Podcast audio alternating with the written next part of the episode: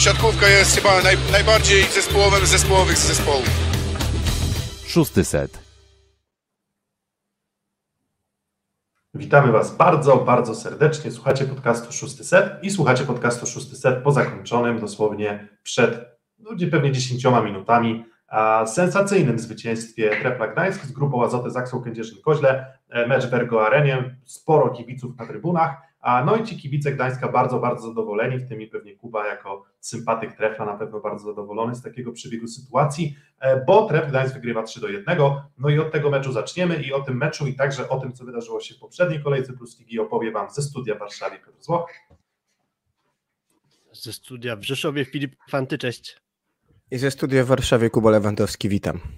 Mm, więc tak zastanawialiśmy się, jakie tematy moglibyśmy poruszyć przed tym live'em. I tak mówimy, kurczę, no Zaksa Nysa, AZS Zawiercie, oczywiście mecz Resowi z Bełchatowem, o którym też opowiemy, ale trochę w ręce wpadł nam ten mecz, ten mecz, który no właśnie te sensacje zawsze są e, tematami nośnymi, a oprócz tego, że była sensacja, mieliśmy też możliwość obserwowania debiutu, takiego pełnoprawnego debiutu Bartosza Bednoża w barwach właśnie Kędzierzynia.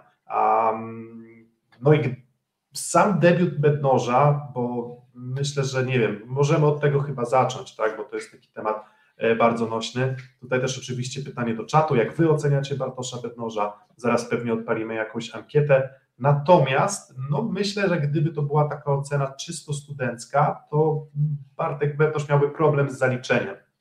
To był, tak było tak na granicy, na granicy dwójeczki studenckiej i trójki um, blado, bardzo blado wyglądał Bartek Bednosz. On ma oczywiście czas. To nie jest tak, że skreślamy go w tym momencie, natomiast no powiedzmy o tym, co widzieliśmy. A widzieliśmy no występ, tak jak mówiliśmy, e, słaby.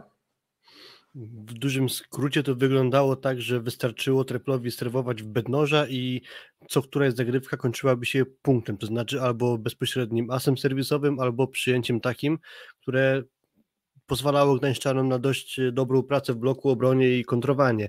I pomimo tego, że w ataku to był całkiem niezły jego mecz, no bo skończył na 50% w końcu, no to w tym przyjęciu sporo problemów Zach się sprawiał, to znaczy Zachsa nie mogła funkcjonować tak jak zwykle potrafi, jakby brakowało trochę płynności w graniu, no i tak naprawdę gdyby nie Kaczmarek, to może by się skończyło jakimś dużo wyższym wynikiem, może nawet Zachsa jednego seta by nie była w stanie ugrać, bo oprócz tego, że Bednosz tam trochę E, słabo w przyjęciu, no to jeszcze sprawiał problemy jakby całej formacji przyjęcia, która sprawiała wrażenie, że dużo chaosu wprowadza w ustawienie całej formacji Bedność, to znaczy Staszewski nagle nie wiedział, gdzie się do końca ustawić, Szodzi trochę nie do końca wiedział, co ze sobą począć, więc oprócz tego, że sam Bedność przyjmował kiepsko, większość zagrywek, to jeszcze wprowadzał niepewność w przyjęciu u swoich kolegów.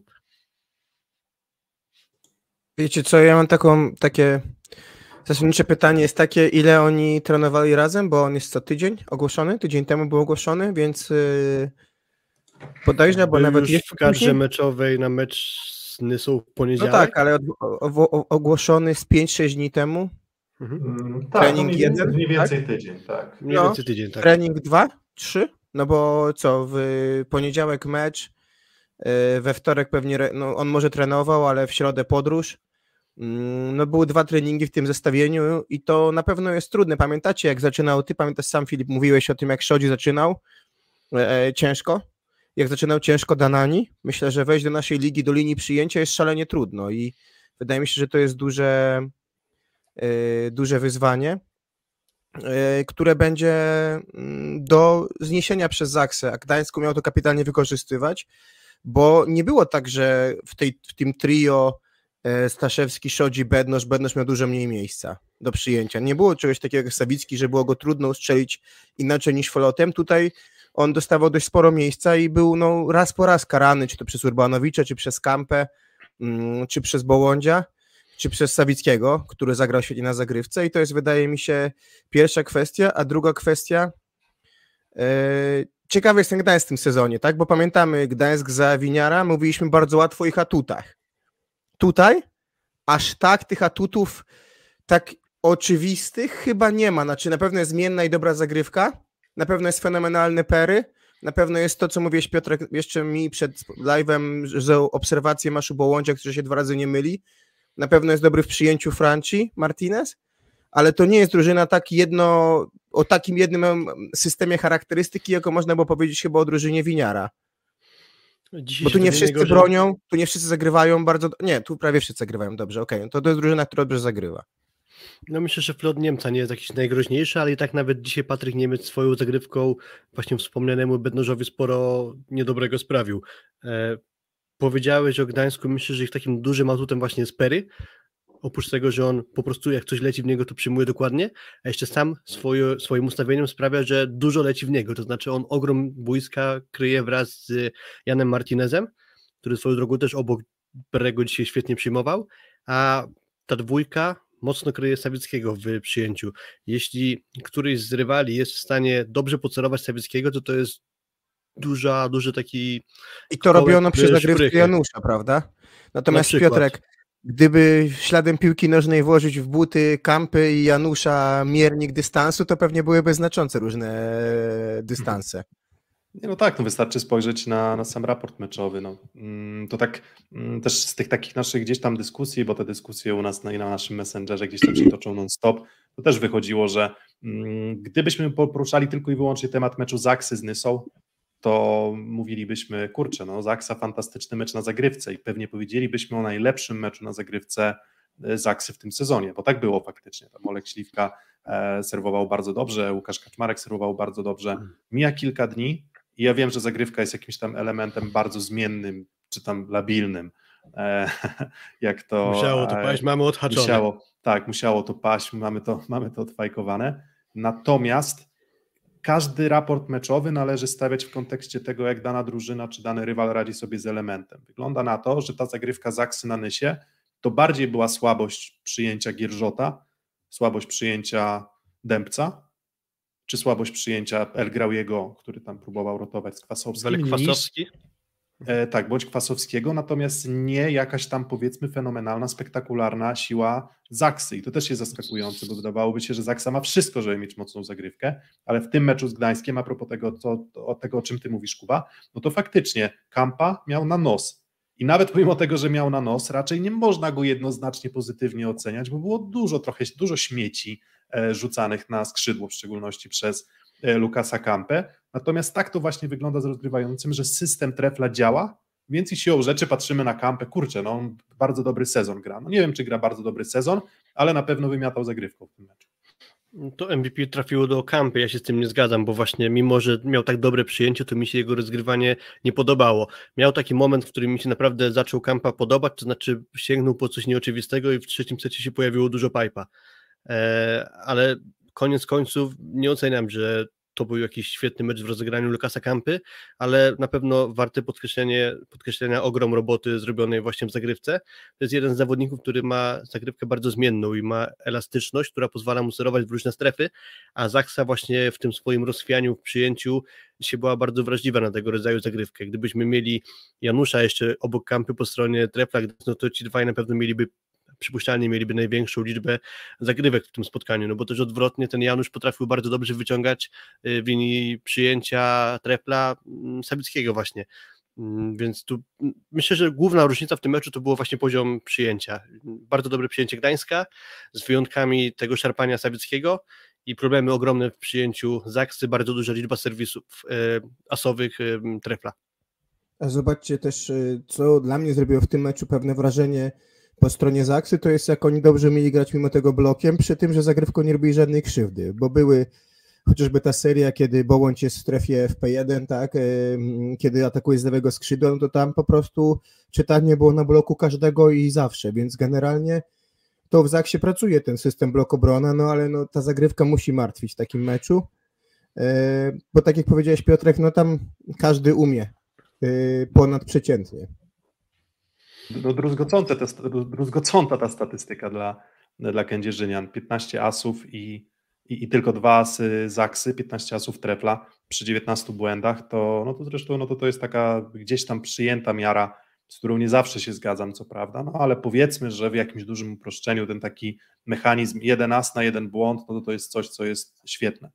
Naprawdę, w sensie to pokazuje naprawdę wysoką efektywność tej zagrywki. Um, no i to też y, znamionuje chyba też siłę tej naszej ligi w tym momencie, a, na pewno siłę drużyn top 8 bo Zaksa przegrywa z Lublinem, przegrywa z Olsztynem, przegrywa z Treflem, czyli w zasadzie z tych miejsc w tym momencie 5-8, no to 3 na 4 mecze ostatnie Zaksa z jakimiś tam swoimi problemami zdrowotnymi i sportowymi, ale jednak przegrywa, a patrzymy w tabelę, no i Zaksa w sumie nie ma bardzo daleko, mm, dalekiej drogi do miejsc na przykład 2-3, bo już do pierwszego, już pewnie trochę dalej do Resowi, ale w teorii jeszcze mogliby takim meczem jak z Treflem podciągnąć się w tabeli, żeby może uniknąć E, uniknąć trudniejszego rywala w ćwierćfinale, ale trudno powiedzieć, kto będzie tym trudniejszym czy łatwiejszym rywalem, bo w zasadzie każda z drużyn z 5-8 i na to warto zwrócić uwagę.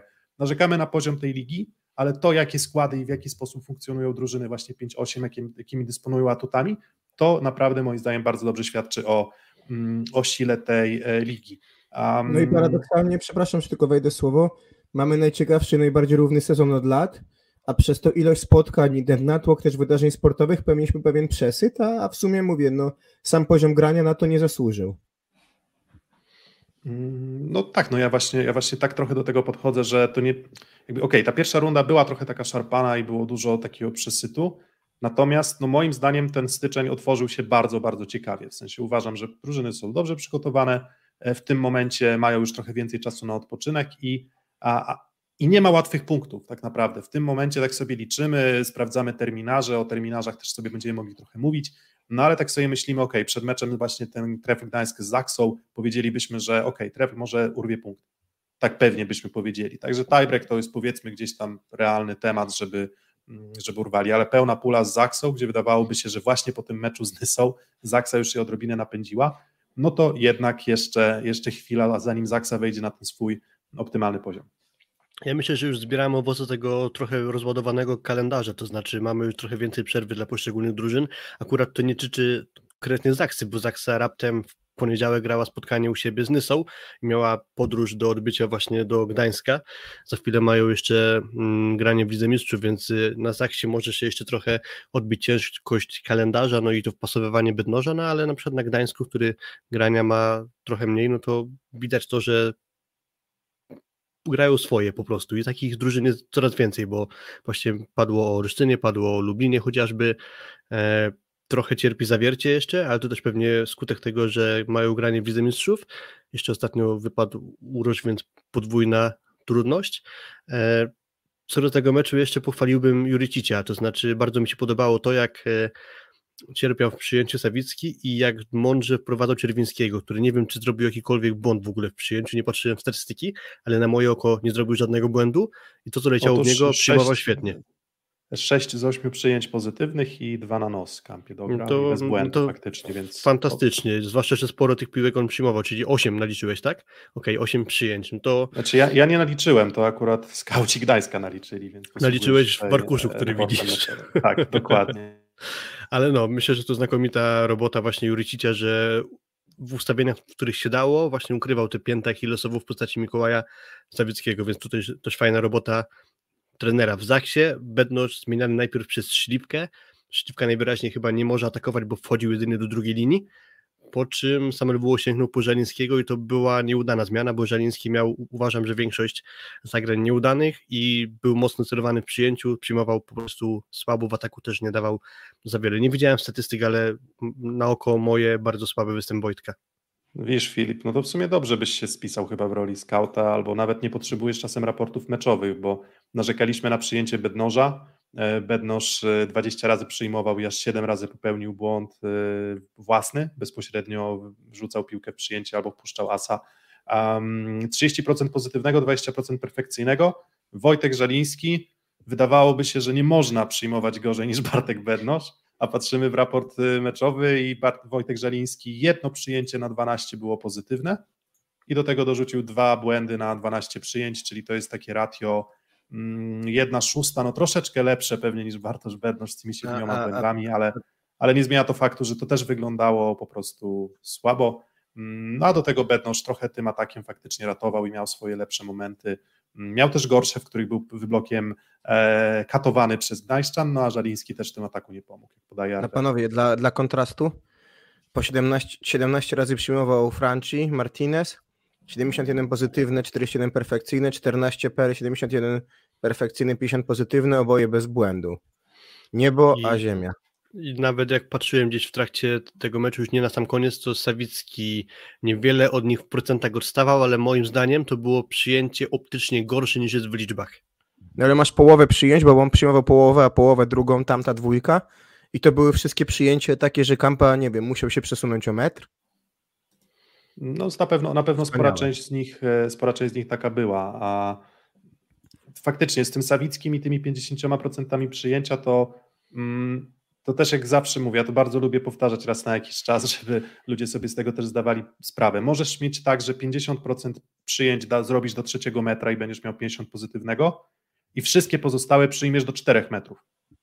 I to będzie też 50% przyjęcia pozytywnego, a możesz te wszystkie swoje negatywne albo popełniać błąd bezpośredni, albo przyjmować na 8 i 9 metr. W przypadku Sawickiego moim zdaniem dużo było szarpnięć, gdzie gdy już mu nie wyszło przyjęcie, to moim zdaniem skala błędu była u niego dość wysoka, ale to absolutnie nie zmienia tego, że on się w tym sezonie różnie balansuje, ale w tym meczu się balansował bardzo dobrze, no bo ta zagrywka, która mu się działa e, rewelacyjnie, do tego dołożył swoje na siatce, dołożył swoje, mm, swoje na bloku, no i nawet to przyjęcie tak naprawdę dużym problemem, jeżeli nawet wskazujemy jakieś tam delikatne zaburzenie naszego obrazu meczu statystykami, to i tak uważam, że, mm, że to był jego świetny mecz. Um, no, bo, no i też na tle rywala bardzo, bardzo trudnego. No rywala, który przecież ten blok ma, mm, ma zacny i, i jest tam komu bronić, jest tam komu blokować. Pod, pod kątem playoffów musi dojrzeć Sawicki, no bo no, Martinez zazwyczaj z topem gra takie mecze jak dzisiaj, jeżeli chodzi o atak, tak? Czyli jednak no, w tym ataku odstaje od Bołądzia i kluczem do w ogóle grania, grania Gdańska w playoffie i rywalizacji z kimkolwiek pewnie z naszego top 4, no to będzie to, żeby dojeżdżał na te mecze Sawicki. E, Gdzieś mi mignęło, dosłownie mignęło, bo nawet się nie wciągałem w tę dyskusję, ale mm, co zrobiła Skra, to znaczy wypuściła Sawickiego i wzięła za niego y, no, Fil- Filippo Lanzę. Mm, I No bardziej tam było, tam było takie porównanie, że no, Sawicki gra dużo lepiej, Lanza gorzej od Sawickiego, tam statystyczne porównanie i że na zasadzie, że Skra na tym straciła. Nie chcę oceniać, czy Skra straciła, czy zyskała, ale myślę, że tu główna różnica jest taka, że Sawicki stoi w linii przyjęcia obok Perego i Martineza, a Lanza obok Koja i wtedy jeszcze Piechockiego, trochę później Gruścińskiego, więc myślę, że dużo łatwiej jest zrobić dobrą robotę Sawickiemu niż y, Pippo Lanzie i, i każdemu z formacji przyjęcia Skry. No przy czym wiecie, no mówię też z tą, e, z tą taką e, pewnością przyjęcia. Wydaje mi się, że tak obserwując siatkówkę, że warto mieć dwóch dobrze przyjmujących zawodników. W sensie, że to już jest coś, co pozwala ci systemowo w jakiś sposób pomóc Sawickiemu, może trochę zmniejszyć przestrzeń jego do, do przyjęcia, no bo tam to, co zresztą Kuba mówiłeś, że, e, że Franki Martinez i Perry po prostu momentami pokrywają sporą część boiska, ale nawet pomimo tego, nawet jak masz ten jeden słabszy element, to drużyna, która zagrywa na tyle precyzyjnie jak Zaksa, była w stanie praktycznie tę połowę przyjęć mm, skierować właśnie w stronę Sawickiego, więc trochę przyjęcie pewnie jest takie, że jesteś silny siłą swojego najsłabszego ogniwa w tym przypadku. No i akurat w tym konkretnym meczu Sawickiemu to przyjęcie wypadało w miarę, no bo, e, bo po prostu widzimy, jaki komfort gry miał mm, Lukas Kampa. Z Zaksą jeszcze, wracając o chwilę do Zaksy, mam trochę takie poczucie, że e, do, pew, do pewnego poziomu trochę przypomina mi się, hmm, nie wiem, na przykład słabsze sezony Resowi, albo, albo te, te sezony, w których było tak, przegrywają, potem wygrywają i wszyscy mówią, to jest ten moment, w którym Zaksa rusza i zaczyna grać już na swoim poziomie. Mija kilka dni, przegrywają. I to samo, w Liga Mistrzów, stracone punkty w Karlowarsku, potem lepszy mecz, gorszy mecz, lepszy mecz, gorszy mecz, lepszy mecz, gorszy mecz i trochę jest tak, że chyba już tak powoli myślę, że okej, okay, ocenimy to po efekcie na koniec sezonu, natomiast na ten moment nie można chyba takiej pełnoprawnie pozytywnej recenzji wystawić Tomasowi Samelwuo. Nawet biorąc pod uwagę wszystkie problemy, to, to dzisiaj momentami Zaksa grała blado, było, nie oglądało się Zaksy ładnie po prostu i, i to nie jest ładna drużyna w tym sezonie. W ogóle im dłużej ten mecz trwał, tym poziom tego spotkania był gorszy w mojej ocenie. Już nawet żartowaliśmy, pisałem na Messengerze, że momentami już mi to przypomina to słabe spotkanie sprzed paru dni GKS Katowice-Olsztyn, który jeśli patrzeć poziomem zadowolenia oka, że tak powiem, no to był na bardzo słabym poziomie i to spotkanie dzisiejsze momentami też takie było. A jeszcze co do tego liczenia przyjęć e, Sawickiego, no to Czerwiński w sumie jeszcze częściowo był na, za niego na boisku, więc jakby też część ustawień do celowania Zachsie w Sawickiego uciekła, mimo tego sporo razy go potrafili pocelować. Ale jeżeli chodzi jeszcze chyba wychodzi na to, że ta powtarzalność, którą robił Kretu, czy chyba wychodziło w przeszłości na to, że ciężko byłoby w siatkówce, w piłce też się nie da, ale gdybyśmy grali w volleyball managera i chcieli mieć chłopaków zawsze fit, to pewnie przy niezłym składzie, to byśmy wystawili na Karlowarsko drugą e, siódemkę, pewnie w menadżerzyśmy wygrali 3-1, tam męczarnie, ale łykamy 3-1. W siatkówce chyba tak się nie da, chyba to zgranie jest szalenie istotne.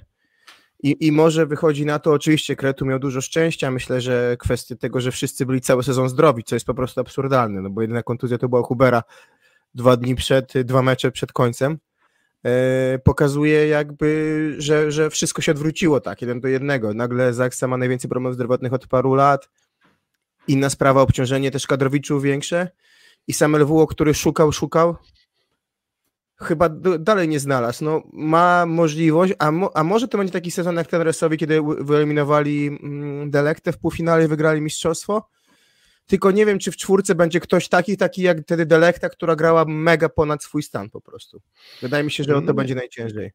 No nie ma. nie wróci z Serbii, to może zawiercie, żartuję oczywiście, ale chciałem zmierzać do tego, że o tyle Kretu miał łatwiej, że była przed sezonem praktycznie żelazna szóstka Zaksy ustawiona i po prostu wystarczyło to zgrywać, dopracowywać jeden system gry dla danej szóstki, a tutaj jest tak, że sam Rywuło najpierw musiał szyć, wiadomo, z Kariagina, którego już nie ma, trochę rotować Żelińskim i Staszewskim, teraz jeszcze wchodzi mu do grania w szóstce Huber, e, a wchodzi jeszcze Bednosz, więc y, tutaj jest dużo więcej rotowania i, i ten system tak dokładnie się nie mógł jeszcze po prostu scementować.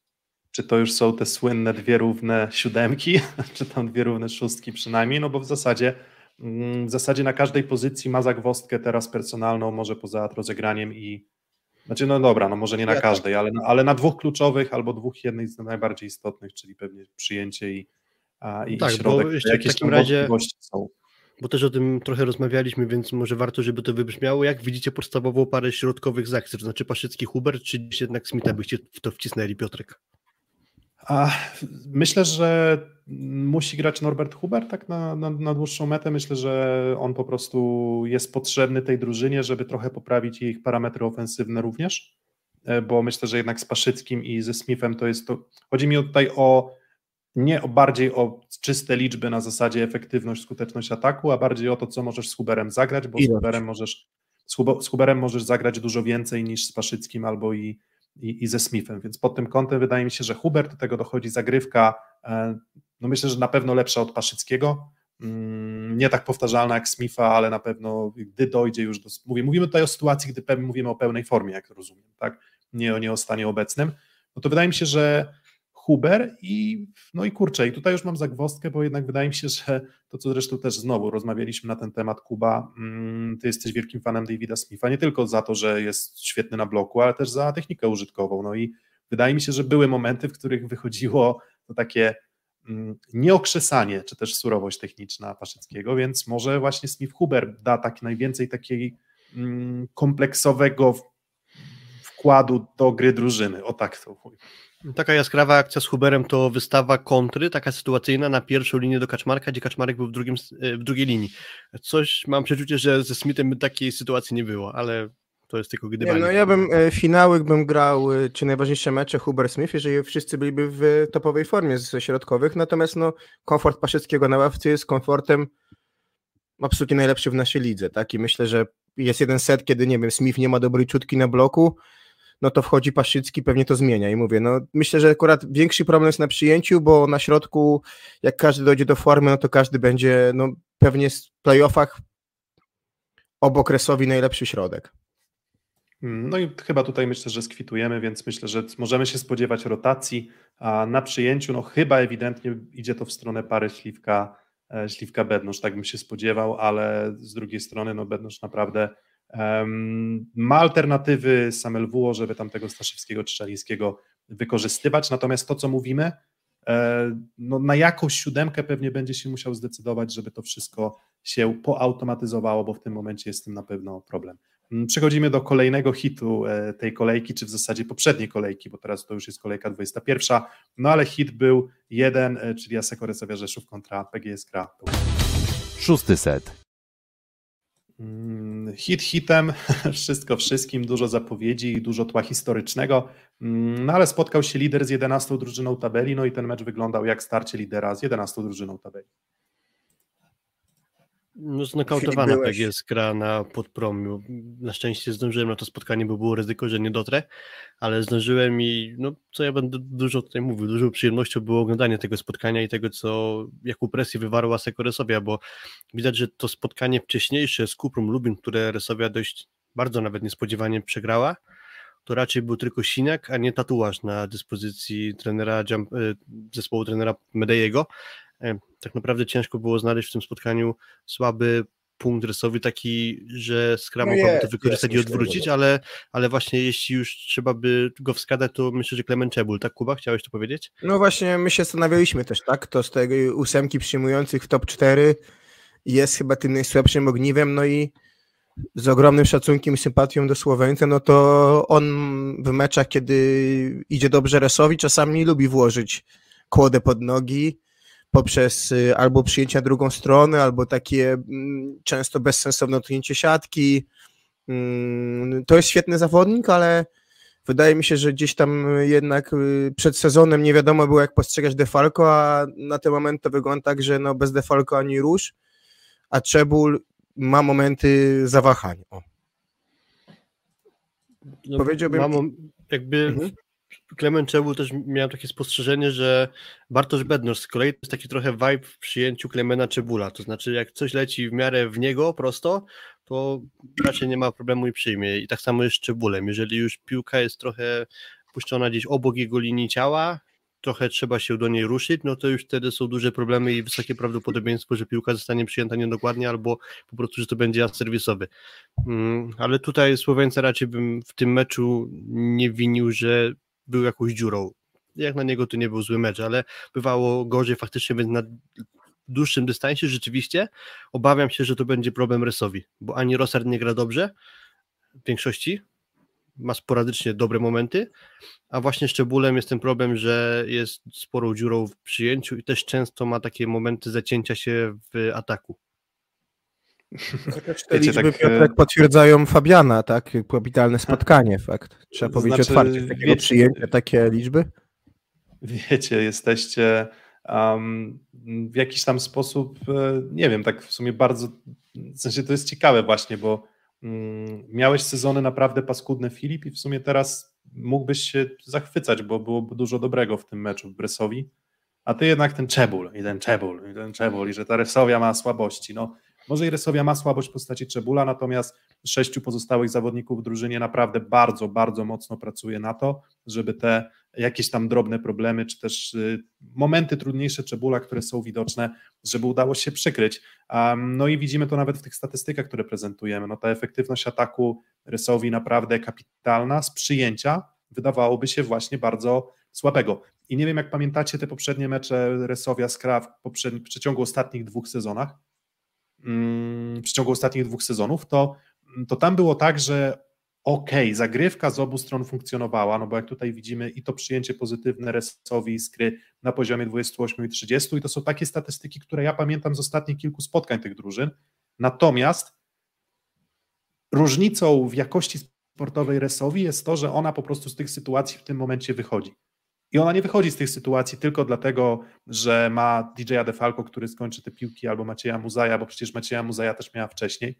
Na DJ Defalco też nie wszystko jest w stanie skończyć, ale też dlatego, że po prostu te piłki, które po tym negatywnym przyjęciu są postawione, są postawione dobrze, jest więcej precyzji w odbiciach poprzedzających te przyjęcia negatywne, a gdy te przyjęcia negatywne się wydarzą, to też nie są aż tak negatywne, to co mówiliśmy w kontekście trefla mm, i Sawickiego i oceny przyjęcia, to, to, to jest 28% przyjęcia, ale w kilku sytuacjach, na przykład fantastycznie dyszelkiem zagrał Fabian Drzyzga, albo TJ Defalco gdzieś tam ratując piłkę, e, piłkę z trybun, dociągając ją przez tam paręnaście metrów. I właśnie ta taka technika użytkowa w tych elementach była bardzo mocno widoczna, a w skrze jej bardzo dużo brakowało, bo ani Koj nie jest tak elastyczny technicznie, ani Atanasiewicz nie jest tak elastyczny technicznie jak mm, TJ DeFalco, Gruszczyński jest gorszym libero od Zatorskiego, Kochanowski pewnie lepiej odbija palcami od Bieńka i od Kłosa, więc to wszystko się składa na to, że po prostu ten obraz Rysowi był obrazem drużyny kompletnej, a obraz Skry drużyny po prostu słabej. Czy też wielki problem, myślę, Skry to jest y, Koi, który jest y, eksploatowany bardzo mocno, a bo grają w weekend w pucharach, y, przepraszam, w weekend liga, tydzień puchary, podróże, czy to autokarem, czy dalekie loty do Turcji.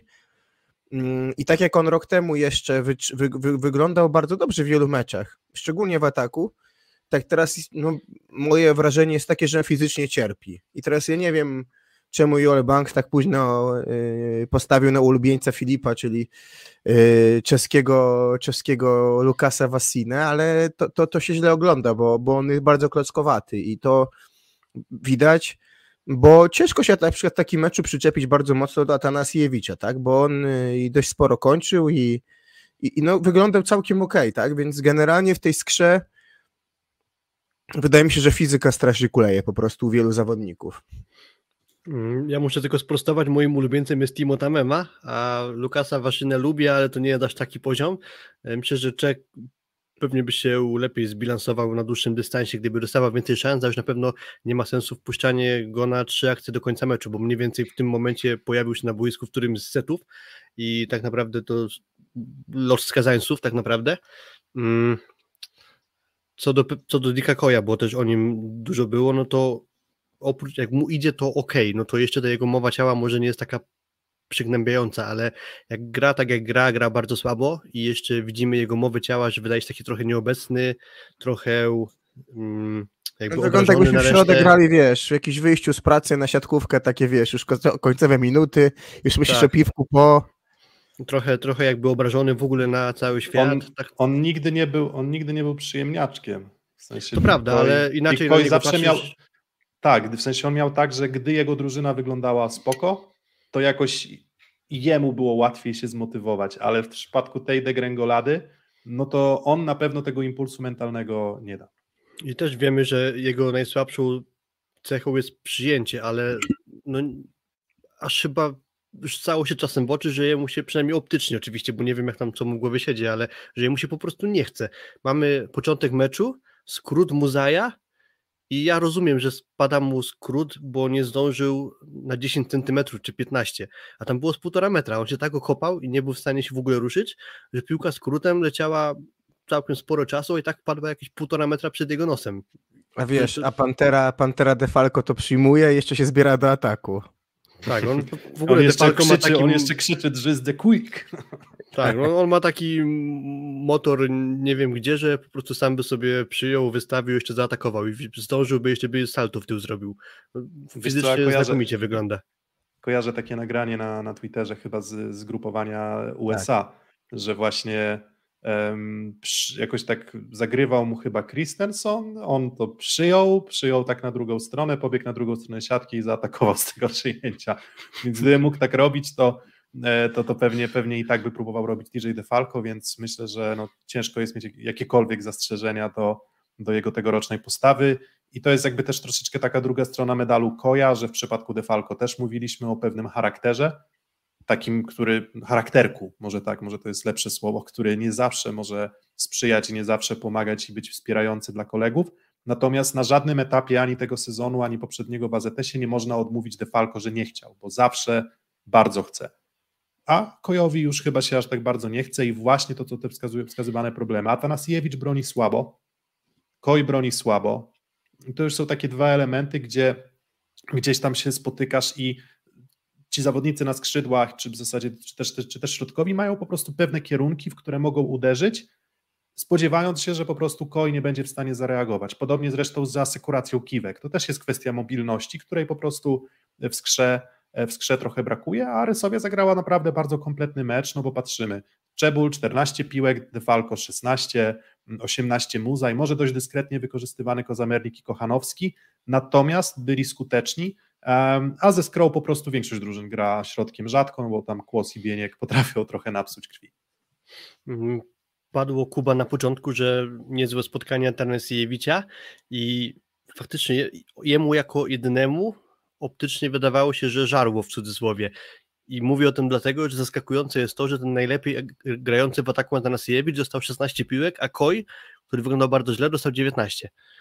Do tego jeszcze jakby dodać, że Bieniek skończył 3 piłki z 8, co jest w ogóle w skali całego sezonu statystycznie jego najgorszym meczem w ataku, no to tutaj można też poszukać, że chyba nie najlepsze spotkanie rozegrał Grzegorz Łomacz, bo granie tylu piłek do koja trochę mi się mm, no nie bilansuje, a pewnie gdyby przesunąć trochę więcej na Atan Atanasiewicza, to może by to wyglądało trochę lepiej. Yy, trochę zmienię temat, bo ogólnie siedząc na w hali, miałem takie spostrzeżenie, że te dwa pierwsze sety skończyły się takim wynikiem, jak się skończyły, czyli do 20 do 21, ale optycznie to wyglądało dużo lepiej. To znaczy, moim zdaniem to był taki mecz, że gdybym nie znał wyniku, to bym powiedział, że się skończyło trzy razy do około 15.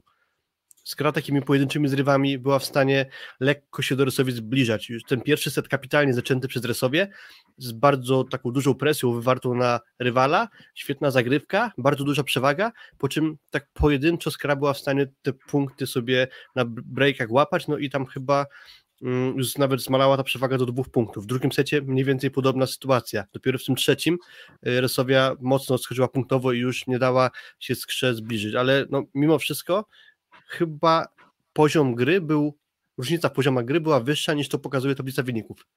Mm, dokładnie. No i tak mamy, mamy tę tablicę wyników e, meczową, gdzie Resowia no, bardzo komfortowo wygrywa, ale tak jak mówisz, może i mogłaby wygrać ciutkę wyżej, natomiast no, generalnie jak się wygrywa 3 do 0 to i to w takim stylu, to ciężko mieć duże zastrzeżenia do Resowi.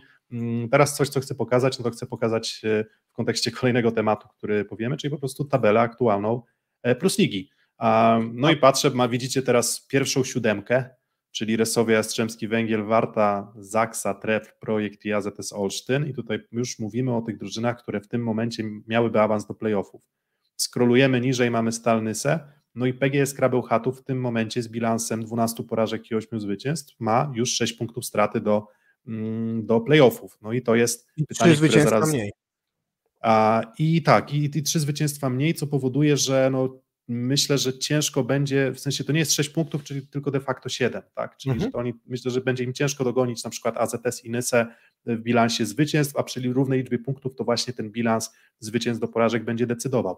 No i teraz pytanie do Filipa, do Kuby, ale też i do wszystkich na czacie, ja zaraz zapytam na bankiecie, czy ta PGS Krabeł Chatów w ogóle wejdzie do, mm, do playoffów, bo, bo to chyba już w tym momencie można powiedzieć, że będzie o to bardzo trudno. Zostaje 30 punktów do zdobycia, a oni muszą zdobyć 6 punktów więcej niż Olsztyn i Nysa, którzy, którzy 7. może jeszcze Ol... 7 w zasadzie, więc y, Olsztyn ma ten terminarz nie taki bardzo łatwy, ale ma jeszcze kilka spotkań, na których może liczyć na dość komfortowe punkty. No a Skra nie tyle musi punktować, tak jak do tej pory, 14 punktów średnio na 10 spotkań, tylko najpierw powinna zdobyć ze 23, 24, a przed nimi jeszcze Zaksa, przed nimi Jastrzębski Węgiel, przed nimi projekt Warszawa wyjazdowy, wyjazd do Lublina, wyjazd do Suwałk, z którymi przegrali 3 do 0, mecz domowy za ZS-em Olsztyn, no i cztery mecze względnie łatwe u siebie, znaczy trzy mecze u siebie, Kuprum, Lwów i GKS e, z dołem tabeli, no i jeszcze Czarni, czyli powiedzmy, że tutaj 12 punktów jest realne, no ale pytanie, ile tych punktów uda się zdobyć w pozostałych, e, pozostałych sześciu spotkaniach i, i muszą zdobyć ich, no jak, jak, jak mówię, 23, 24, żeby w ogóle o tym marzyć. To jest niemożliwe. Skara już nie wejdzie do playoffu. Ja jestem, jakby widząc y, liczbę punktów, terminarz i grę, pełna para na puchar, no bo tam to wygląda naprawdę obiecująco, bo to jest, Filip, przypo, zaraz ci oddam głos, to jest y, jedna ósma, czyli zostało 16 drużyn, tak? Jedna ósma, tak. No to przejdą y, Turków i zostanie 8 drużyn i tam tak naprawdę z rywali, którzy mogą ich ograć na pewno, no to mamy, no to chyba tam chyba też nie ma zespołu. Modena? Tak? Tam jest nie. Y, tak. Już ci Kuba. Modena powiem. pewnie? No bo nie została Modena. Mhm. Pewnie Maseik, Piacenza, to też mocny rywal, jakby jest w stanie na pewno skreograć. No i tam będą jeszcze spadkowicze z Ligi Mistrzów, tak naprawdę jeszcze do końca nie wiadomo kto, ale no Modena i Piacenza to już jest dwójka wystarczających rywali, żeby Skra miała duży problem w sięgnięciu po to trofeum.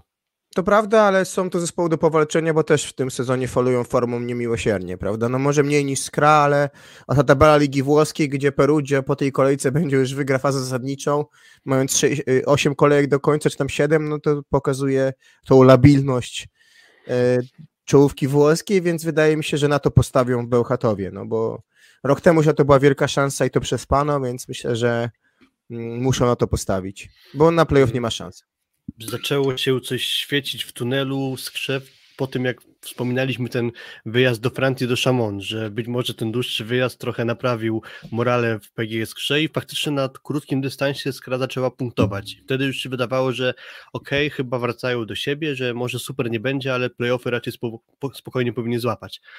Po czym znowu się przydarzył jakiś duży dołek formy, już jakby w soczewce to pokazało spotkanie na Podpromiu, jak słaba była wtedy Skra, ale też na dłuższym dystansie to nie jest tak, że oni tylko beznadziejnie zagrali z Rysowią, ale oni na ostatnie pięć spotkań przegrali cztery, a jedyna wygrana to po tej breaku z BBTS-em. Czyli to jest jakby trzeci mecz BBTS-u, w którym zdobyli jakieś punkty, dwie wygrane z Radomem i właśnie zapunktowali na PGS Krze. To tym gorzej świadczy o PGS Krze.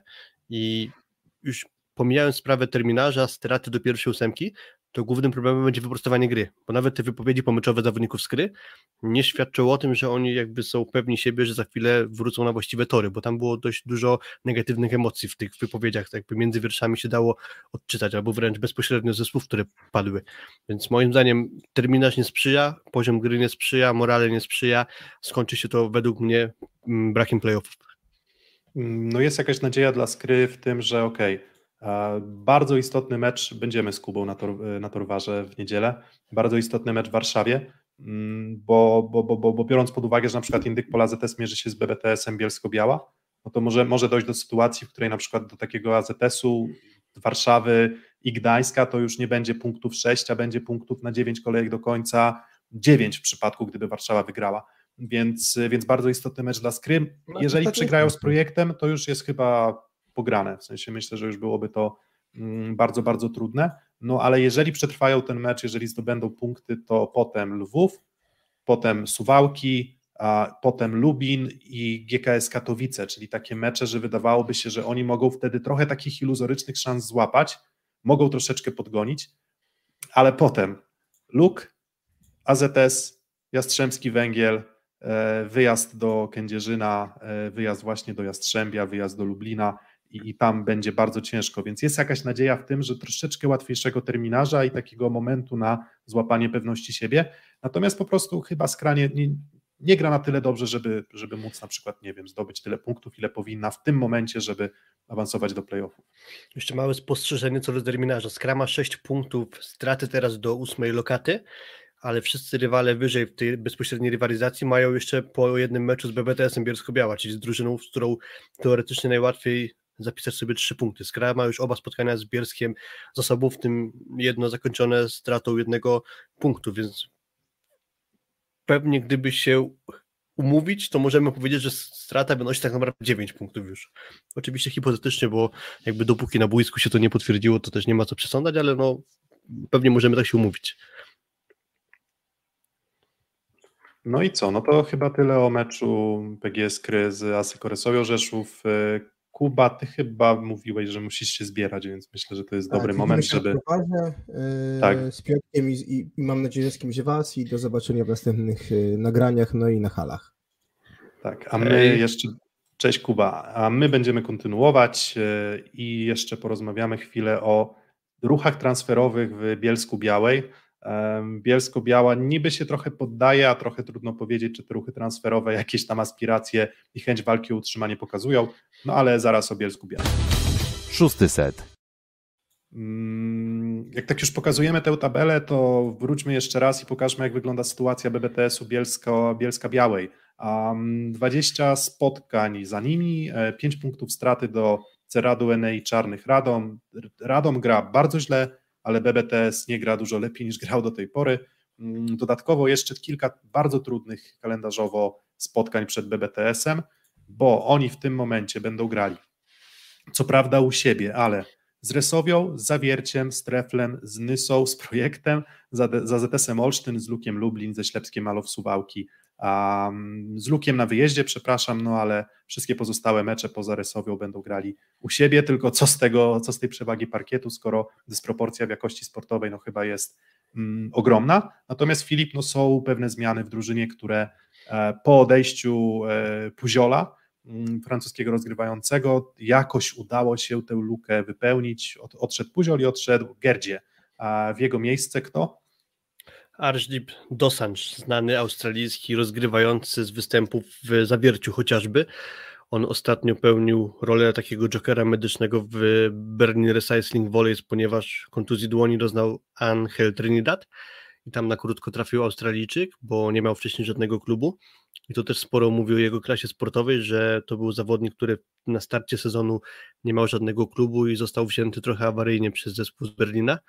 Teraz trafia awaryjnie do BBTS-u Bielsko-Biała, który rozwiązał umowę z Pierem Puziolem.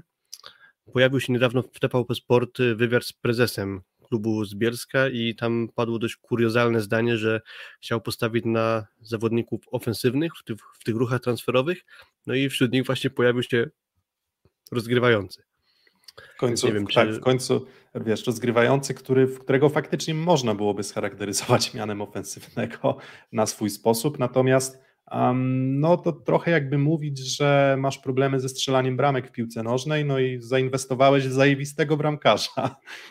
No i, no i to chyba nie może pomóc akurat, no chyba, że ten bramkarz, nie wiem, ma też zapędy, że na przykład wiem, w 90 minucie pobiegnie Mm, pobiegnie pod bramkę i spróbuje główką strzelić po stałym fragmencie bramkę dla swojej drużyny, ale, ale podobnie jest rozgrywającym. No, jakby no Archtip Dosanch nie zmieni e, oblicza drużyny, on kiwnie może kilka razy na mecz i może i nawet zrobi to skutecznie, bo, bo akurat nie można chyba mieć zastrzeżeń do tego elementu, natomiast jeśli chodzi o element rozegrania, no to jest to zawodnik mm, myślę, że i słabszy od Puziola i pewnie też i słabszy od Radosława Gila, więc E, no ale przynajmniej jest zawodnikiem do treningu, więc do skompletowania mm, drugiej siódemki.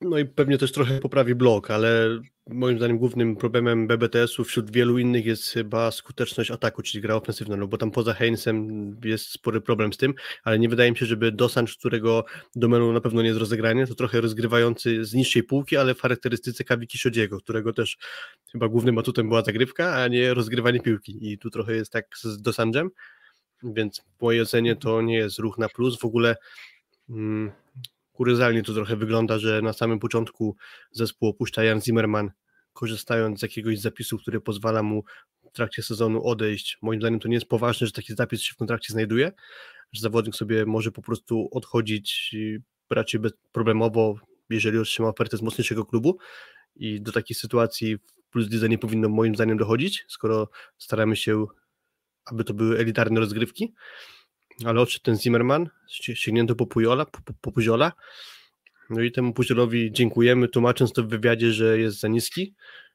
I bierzemy... Nie, no, to, no mówię, tajemnica, tajemnica Poliszynela jest taka, że, że, że, że tam powiedzmy tam były wywiady też, w których e, prezes wypowiadał się, tłumaczył tam z tych rzekomych problemów finansowych w Bielsku, mm, no tajemnica Poliszynela jest taka, że to jest jakaś tam forma też oszczędności pewnie już przed przed pierwszą ligą, a nie, a nie tak naprawdę jakiejś tam bardzo dużej chęci do walki. No jak się utrzymają, to się utrzymają, natomiast musiałoby dojść naprawdę do ogromnej rewolucji w składzie BBTS-u i ciężko jest mi też sobie wyobrazić zawodników, którzy bardzo chętnie przyszliby do, do drużyny, która no tak wyglądała w tym sezonie. Tutaj naprawdę, jeszcze gdyby to był trzon, nie wiem, trzech zawodników, czterech z podstawowej siódemki, którzy prezentują się nieźle i uzupełniamy trzy ogniwa najsłabsze uzupełniamy jakimś e, no, z dużo wyższej półki?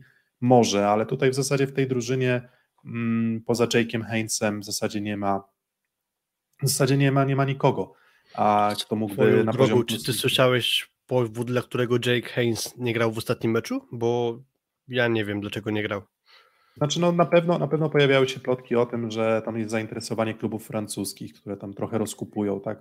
Wyjęli Gerdzie, mm, Rolonda Gerdzie, to i ponoć też mówi się o tym, że, że Rick Haynes a, też, też odejdzie, więc grał Dalton Sinoszki, um, no i nie grał jakoś wybitnie, ale też nie grał jakoś tam zabójczo, zabójczo źle w tym ostatnim meczu e, BBTS-u, natomiast no, z Jastrzębskim Węglem na wyjeździe E, do 17, do 19, do 19, no to to jest chyba taki wynik, jakiego się trochę, mm, trochę spodziewaliśmy. Teraz ten mecz w piątek przeciwko Indykpolowi AZS-owi Olsztyn, Indykpol AZS, dwa mecze wygrane.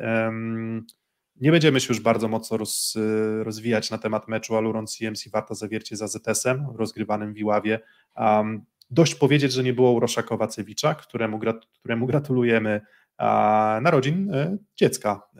On został właśnie przy swojej żonie i przy nowonarodzonym dziecku w Serbii, więc jego w meczu w Iławie nie było.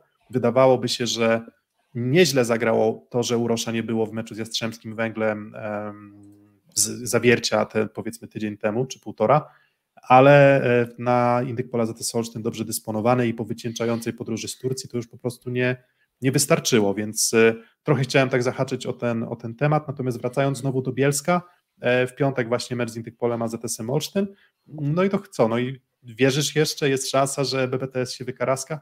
No właśnie, jeszcze naprzeciwko Olsztyna prawdopodobnie pojawi się drugi z nabytków BBTS-u, bo wspomniałeś o odejściu Rolanda Gerdzie do Ligi Francuskiej, za niego sprowadzono no właśnie, kogo sprowadzono? Ovidiu Darlaci. Do tej pory, przyznam szczerze, nic mi to nazwisko nie mówiło, a trochę tych egzotycznych siatkarzy już w życiu przemyliłem. Jak dobrze myślę, to jest drugi Rumun w lidze polskiej, w Plus Lidze. Wcześniejszym był Adrian Gontariu, była atakująca Sekoresowi i chyba Politechniki Warszawskiej, czy tam AZS-u Politechniki Warszawskiej. Nie pamiętam już akurat nazwy klubu w tym sezonie, ale grał też właśnie w Warszawie. Mm, no i z tego, co zdążyłem się zorientować, no to jakieś 41% w ataku w lidze rumuńskiej. To nie jest żadna e, imponująca liczba, biorąc pod uwagę, że mówimy o lidze rumuńskiej, a nie chociażby polskiej, włoskiej czy innej czołowej. To znaczy, to, statystyki generalnie. To, to, to, nie, to chyba to nie byłaby imponująca statystyka tak naprawdę w żadnej z lig e, w zasadzie, a na pewno w żadnej z lig, e, no nie wiem, no czołowych, tak, te 40% to jest taka powiedzmy granica przyzwoitości, a gdzieś tam no, mówi się o tym, że taka charakterystyka tego zawodnika, przynajmniej według prezesa, jest właśnie ofensywna, więc jeżeli on, on ma faktycznie poprawić e, jakieś parametry w plus lidze. Mm, swoją drogą Filip, kto według, to dla Ciebie jest większą egzotyką? Reddy Bakiri, który dołączył jako czwarty przyjmujący do Indykpolu AZS Olsztyn w tym sezonie, czy właśnie Ovidiu e, Darlaci, e, który dołącza do BBT. Obaj Ovidiu... są dla mnie taką samą egzotyką, bo obu nie znałem w momencie transferu do Puzligi, natomiast chyba lepsze tak zwane papiery nagranie, lepsze, nie mówię, że super, to miał jednak Bakiri, który był podstawowym graczem swojej drużyny generalnie przez ostatni czas, a chociażby o Darlacim, wiadomo tyle, że w Arkadzie Galati, czyli w sezonie 21-22, gdy tam grał, to był chyba czwartym przyjmującym z kolei, więc nawet nie był podstawowym graczem czołowej drużyny Ligi Rumuńskiej. Teraz gra w Konstancy, grał w Konstancy i już był podstawowym graczem, no ale te jego statystyki nie robią wrażenia. Mówił prezes o, o, o zawodniku ofensywnym, no to 202 cm ma, więc może jakby prezes siła ataku mierzy centymetrami wzrostu. Nie wiem, ale nie brzmi to dobrze, nie wygląda to wszystko dobrze i całe szczęście, jakby trochę może podsumowując, wywalczyli sobie prawo do spadku, wygrywając pierwszą ligę, więc niech sobie spadną i szybko zapomnijmy, nie chcę więcej takiego zespołu w plus lidze. Dokładnie, a tutaj jeszcze odwołamy się do komentarza Arweny chyba, 165, że Zel grał, jego też się śmiano, jak przychodził do Nysy i z Wasima. No, wydaje mi się, że tak czy się śmiano. Ja się nie śmiałem, wydaje mi się, że, mówiąc. Wydaje mi się, że kwestionowano może, na ile to będą zawodnicy, którzy dużo wniosą do Plus Ligi, ale to jednak w ogóle nie jest nieporównywalna skala, że tak powiem, wynalazku. W sensie zawodnik z Ligi Francuskiej, który gra tam regularnie, powtarzalnie, a w przypadku El grał jego bardzo dobrze lub bardzo dobrze, a w przypadku Bentary, no to akurat z tym jego graniem tak wcale nie było tak super we Francji, on troszeczkę eksplodował formą w Nysie, mm, no to mimo wszystko to nie były postaci tak, tak zupełnie anonimowe i takie randomowe, jak, jak jednak e, drugi zawodnik rumuński w historii Plus Ligi, no bo pamiętasz, to był pierwszym? No, Adrian Gontariu mówiłem przedtem. E, tak, dokładnie, dokładnie, więc, no e, i też tutaj przegapiłem. Gwoli może ścisłości jeszcze terminarz BBTS-u, no bo to jest 5 punktów różnicy nad przedostatnimi czarnymi, tylko że tak, czarni moim zdaniem już trochę poprawili swoją grę w tym meczu z Gdańskiem. Tam poziomem grasz tak bardzo od Gdańska nie odstawali, nawet niedużo brakowało do tego, żeby przynajmniej punkt sobie wywalczyli. Jak popatrzymy na terminarz, który został obu ekipom, do Czarni mają jeszcze mecze z GKS-em, Lwowem i Lubinem, czyli z tymi pozostałymi z tej grupy powiedzmy najsłabszych w tabeli. BBTS już y, nie ma meczu z Kuprą i nie ma meczu właśnie jakby z bezpośrednim rywalem z Czarnymi, więc yy, myślę, że kalendarz BBTS-u jest dużo trudniejszy, no i też PBTS ma mecze z całą pierwszą tak naprawdę dziesiątką tabeli, oprócz Zaksy i Jastrzębia. Mm, Czarni raczej mają jeszcze trochę lepszy terminarz i nawet gdyby ten BBTS powiedzmy, że wygrał z GKS-em i Lwowem, to dałoby im to przeskoczenie czarnych, ale ja też nie wierzę, że czarni nie będą w stanie nic zapunktować, więc jest bardzo ciężka sytuacja BBTS-u. Jeszcze te odejścia moim zdaniem zupełnie zrujnują tę drużynę i stąd uważam, że BBTS pożegnamy i nie ma tam już dla nich miejsca na cud. Mm, no ja myślę, że uważam bardzo, bardzo podobnie. Mm, tam, wiecie, no bo w tym momencie to jest no, chłopiec do bicia. Tak naprawdę można byłoby bardzo dużo opowiadać o tym, nie wiem, problemach sportowych, natomiast no, te problemy sportowe są widoczne tak naprawdę wszędzie. Nie, jest, nie można wskazać, że nie wiem, to jest drużyna, która bardzo dobrze zagrywa, ale fatalnie przyjmuje. Nie? To jest drużyna, która każdym elemencie jest albo, albo średnia, albo, mm, albo bardzo słaba. Um, jeżeli chodzi o, o, następną kolejkę, czy w zasadzie już trwającą kolejkę, a, no to mamy już pierwszy wynik za sobą, niespodziankę Trefl Gdańsk kontra grupa Azoty Zaksa Kędzierzyn-Koźle, um, a teraz y, jeszcze um, chwila o tych pozostałych meczach, już pokazuję je na ekranie, a, co nas czeka w nadchodzącej kolejce Plus Ligi. Mm, jutro o 17.30 właśnie BBTS Bielsko-Biała z Indykpolem AZS-em Olsztyn, mm, Aseko Resowia Rzeszów y, o 20.30 z Ceradem Eneo Czarnymi Radom, o 21, e, o 21, o 17.30 21 e, stycznia e, Barką Karzanem Lwów z Kuprum Lubin, a w chwilę wcześniej bardzo ciekawy mecz, bo tutaj troszeczkę musiałem go przegapić, ale Aluron CMC Warta Zawiercie o 14.45 zmierzy się z Lukiem Lublin. Zakładając, że Uroż wraca, kto jest dla Ciebie faworytem tego meczu? No myślę, że mimo wszystko jest zawiercie faworytem, ale bardzo dobrej dyspozycji jest Lublin i naprawdę mi imponowali tym, co grali z Olsztynem. Znaczy tam jeden serc powiedzmy zadyszki, ale tam wszystko zaczęło się zazębiać i obawiam się tylko tego, że na takiej skali rywala już Szymon Romać może nie dać rady. Mm, dobry występ z Olsztynem, ostatnio statuetka MVP, ale coś czuję, że może nie wystarczyć na zawiercie. Tylko pytanie, co zagra zawiercie, bo w Olsztynie to wyglądało słabo, ale bez Urosza. Jeszcze w tym meczu mm, zawiercia z Jastrzębiem bez Urosza to wyglądało nieźle, może trochę jako efekt zaskoczenia, ale z Olsztynem już dużo gorzej. Wróci Uroż i może to wystarczyć, ale w ostatnim czasie mam wrażenie, że zawiercie trochę spuściło stonu.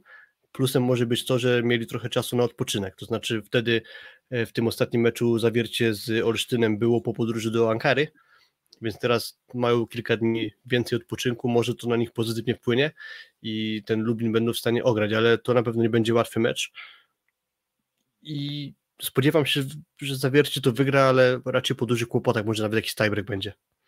No właśnie, jeżeli wskażemy na mm, pięć najlepszych drużyn w ostatnich 10 meczach e, plus, e, plus ligi, mm, to będziemy mieli na pierwszym miejscu Resowie i 24 punkty w 10 meczach, E, ale dwie porażki, AZS 23 punkty i dwie porażki na 10, Trefl Gdańsk też 23 punkty i dwie porażki na 10, natomiast drużyną, która ma najlepszy bilans zwycięstw do porażek jest właśnie Luk Lublin, który nie przegrał, przegrał jeden mecz tylko z, z 10, oni tam dość liczne tiebreaki, natomiast yy, oni dość liczne tiebreaki, natomiast yy, no nie, nie przegrywają i w sensie biorąc pod uwagę jakieś tam pewnie, nie wiem, widoczne zmęczenie, problemy fizyczne, zawiercia, oczywiście teraz, co mówisz, mają chwilę e, odpoczynku, mm, no ale Luke Lubin jednak wygląda na przygotowanych fizycznie, a fizycznie naprawdę, naprawdę dobrze. Gra poukładana i, i mówię, myślę, że tiebreak byłby tutaj dość bezpiecznym typem.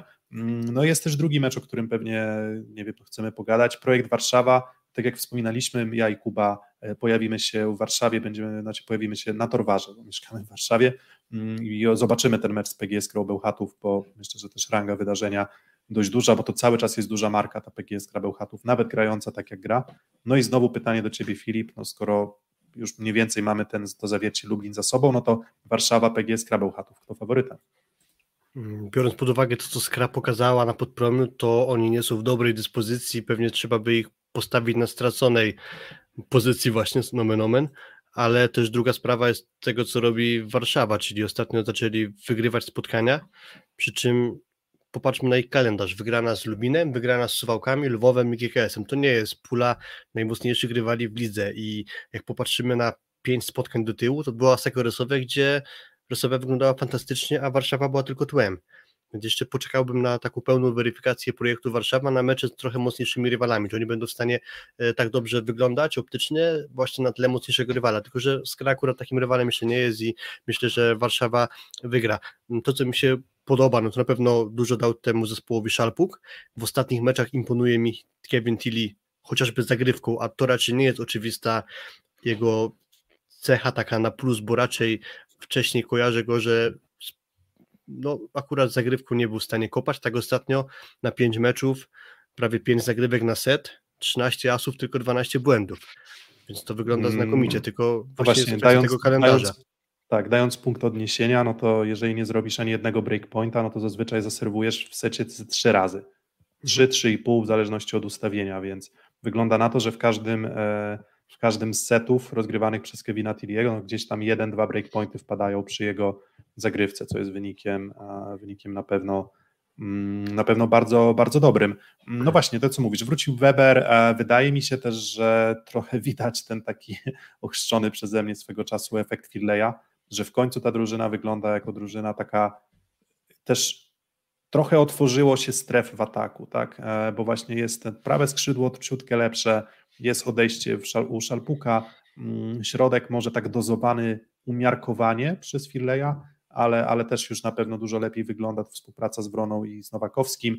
No oni są faworytem tego meczu z PGS Krobełchatów tutaj moim zdaniem mocnym, ale też no, mam taki gdzieś tam z tyłu głowy perspektywę, że ta skra zazwyczaj gdzieś punktuje, że ona przegrywa, ale ona nie ma aż tylu spotkań, w których drastycznie przegrywa, przegrywa mecze, no i tutaj też nie zdziwiłbym się, gdyby to był tiebreak. Natomiast no finalnie uważam, że no PGS Krabełchatów na pewno nie zgarnie tutaj pełnej puli. A pewnie w niedzielę zobaczymy o 17.30, że jednak będzie, o jednak 3-0 PGS Kra. No ale jakbym miał typować, to, to, to, to nie postawiłbym na W każdym meczu Skra będzie miała ten potencjał, że potrafi sobie dużo wyserwować i w ten mecz z Lubinem projektu Warszawa ostatni pokazał chociażby to, że sporo szarpał w przyjęciu Artur Szalpuk i może się zdarzyć, że nie wiem, ustawienie po ustawieniu pójdzie, nie wiem, Dick Coy, Bieniek Atanasiewicz zrobił dużą różnicę w punktach, bo chociażby trafią w Artura Szarpuka i Warszawa nie będzie w stanie tego odrobić i to jest taka jakaś jedna z szans skry, czyli właśnie wyserwowanie sobie seta. I to pewnie będzie jedyna taka nadzieja. Tak, czy seta, czy dwóch, czy, czy, czy, czy, może, czy może też będzie tak, że akurat Warszawa nie złamie gry zagrywką, ale to co powiedziałeś, Tiri zagrywa dobrze, e, Weber zagrywa dobrze, mm, Szalpuk powiedzmy zagrywa tak średnio na jeża, no ale tak czy inaczej są już zawodnicy, którzy też tę skrę będą w stanie ruszyć. No jeszcze jest jeden mecz, który, który wydaje się być dość ciekawy, Jastrzębski Węgiel kontra PSG Stalnysa.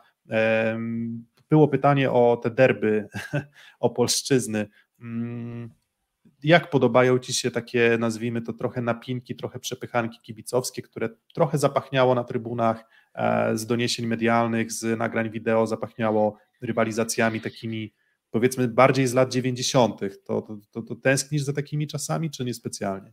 Nie, moim zdaniem nie, nie, ma miejsca w siatkówce na takie zachowania i raczej starałbym się tego typu e, zachowania, czy to jednych, czy drugich, po prostu tępić i unikać, żeby coś takiego mogło mieć miejsce na trybunach. Bo...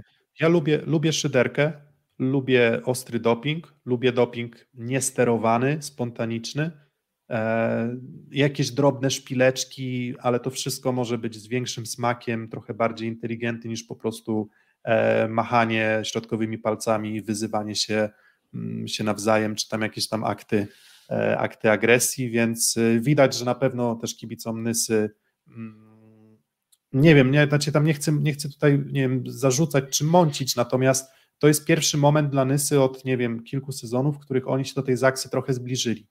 Więc też pojechali, pojechali na pewno dużą liczbą. Mm, I żeby nie było, ja sobie cenię atmosferę na meczach Stali Nysy, Nysa i, ja nie mam, nie mam problemu z tym, że to jest ta, taki typ dopingu, ale no tutaj wydaje mi się, że ta granica została jednak odrobinkę, odrobinkę może nie odrobinkę, po prostu została. Może trochę mocno, więcej. Może nawet odrobinkę. więcej. Tak, może nawet więcej niż odrobinkę została, mm, została zaburzona i tak jak nie ma za bardzo już gonitw na stadionach ekstraklasy, mimo tego, że tam przecież też całe lata 90. to było w zasadzie non-stop jakaś tam forma awantury, um, czy przyjezdnych, czy przyjezdnych z policją, czy przyjezdnych z, z, z, gospodarzami, e, w jakichś takich różnych kombinacjach się, się tłukli, to, to jednak wolałbym, żeby do takich aktów się nie, nie, nie, nie dochodziło. A jeżeli chodzi o mecz z Jastrzębskim Węglem, to, to tak jak wspominaliśmy, to Jastrzębie Mecz z BBTS-em trzeba wyjąć zupełnie przed nawias i nie ma co go oceniać w kontekście poprawy jakości gry Jastrzębia. Natomiast y, z BBTS-em bez problemów i wyglądało to chyba nieźle. E, z Wojwodiną bez problemów zupełnie i też wyglądało to już naprawdę lepiej. Sam mecz z Zawierciem też moim zdaniem już jakiś tam sygnał mm, Jastrzębiu dawał, więc tutaj znowu, no moim faworytem Jastrzębski Węgiel, inny się będzie trudno o, o punkty. Tak, nawet to spotkanie z Zaksą właśnie pokazało duży problem w postaci limitów, to znaczy jak gra Bentara, Żukowski, Mm, i Zerba, no to musi grać Kwasowski, który gdzieś zatracił dobrą formę z początku sezonu i jest taką trochę piętą achillesową tego ustawienia w postaci właśnie, że jest Zerba na środku siatki. Jeżeli brakuje Zerby na środku siatki, no to gra środkowy, który nie daje za wiele jakości. W sumie no Zerba jest po prostu najlepszym środkowym i, i to już samo przez się, przez się przemawia.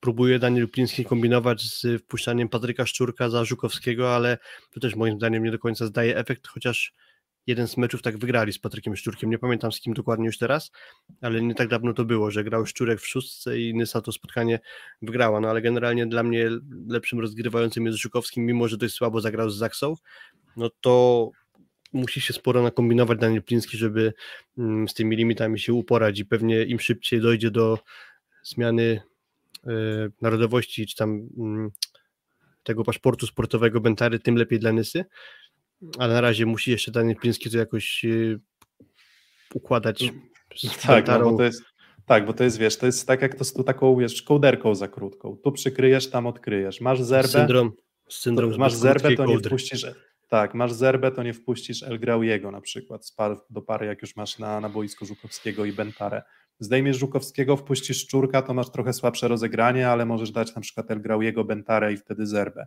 Zdejmiesz Zerbę, no to masz dużo słabszych polskich środkowych, no ale za to możesz to zrekompensować um, na przykład właśnie wejściem El Grauiego.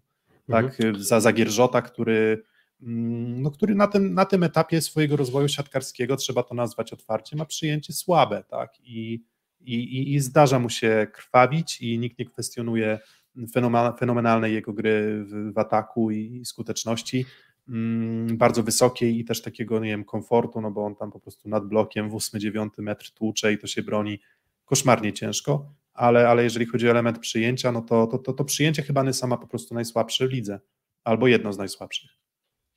No dokładnie, to właśnie w tym du duża w cudzysłowie zasługa Gierżota, bo też no, to nie było aż tak widoczne na początku sezonu, ale, ale teraz już bywa problemem i nawet to, jak dzisiaj jest, mm, dobrze przyjmował trefl naprzeciwko Zaksy, porównajmy sobie z tym, jak dobrze sterowała Zaksa na Tlenysy, gdzie tam Śliwka w jednym secie zrobił 4 asy, w sumie w całym tym meczu 5 asów, a wcześniej w 19 meczach zrobił 10 asów. Jakby to też dużo pokazuje, jak wrażliwa jest formacja Nysy w przyjęciu właśnie w dużej mierze przez to, jak e, gra w tym aspekcie Gierżot. Jeszcze pomijając te sprawy tam Zerba, mm, El Graui, no to nawet wpuszczenie Mijaury bywa czasem e, problematyczne, no bo jak chcesz go wpuścić za Polaka, no to na przykład była teraz taka akcja, że schodzi z boiska Bentara, wchodzi za niego Buszek, żeby z kolei Mijaura mógł pójść na zagrywkę. Więc to też jest trochę takie kombinowanie naokoło i szukanie mm, jakiejkolwiek w ogóle możliwości, żeby to po, poskładać. No jest to dużo, duże, duże wyzwanie, ale im szybciej ten Bentara dojdzie z polskim paszportem sportowym, no to tym lepiej, a, a póki co w tym spotkaniu z Jastrzębiem, no nie widzę wielkiej szansy Nysy, myślę, że Jastrzębianie to wygrają. Mm, no i chyba tutaj możemy zakończyć, postawić kropeczkę. Pozostałe mecze, e, typy nasze na pozostałe mecze zobaczycie w naszych e, social mediach. Mm, Ślepsk Malow Suwałki GKS, Lwów Lubin, no i pozostałe mecze Jesek Orysowia Rzeszów, Cerateny, a Czarni Radom. Mecze, które myślę, że mogą być dość wyrównane, no bo i Suwałki, i Katowice, chociaż Katowice wyglądają słabo, i Lwów, Lubin mogą być meczami wyrównanymi. W przypadku meczu Aseko Rysowi Rzeszów z Czarnymi Radą. Mm, no musi Resowia uważać, bo już jeden, jedna drużyna przyjechała na podpromie ostatnio i, i zaskoczyła, więc musi Resowia na to uważać. Natomiast my te nasze typy umieścimy w social mediach. Mm, kiedy następny live? Jesteśmy wstępnie umówieni na wtorek 24. Tak jest. W środę Liga Mistrzów, więc postaramy się we wtorek połączyć i trochę pogadamy o tym, co się działo.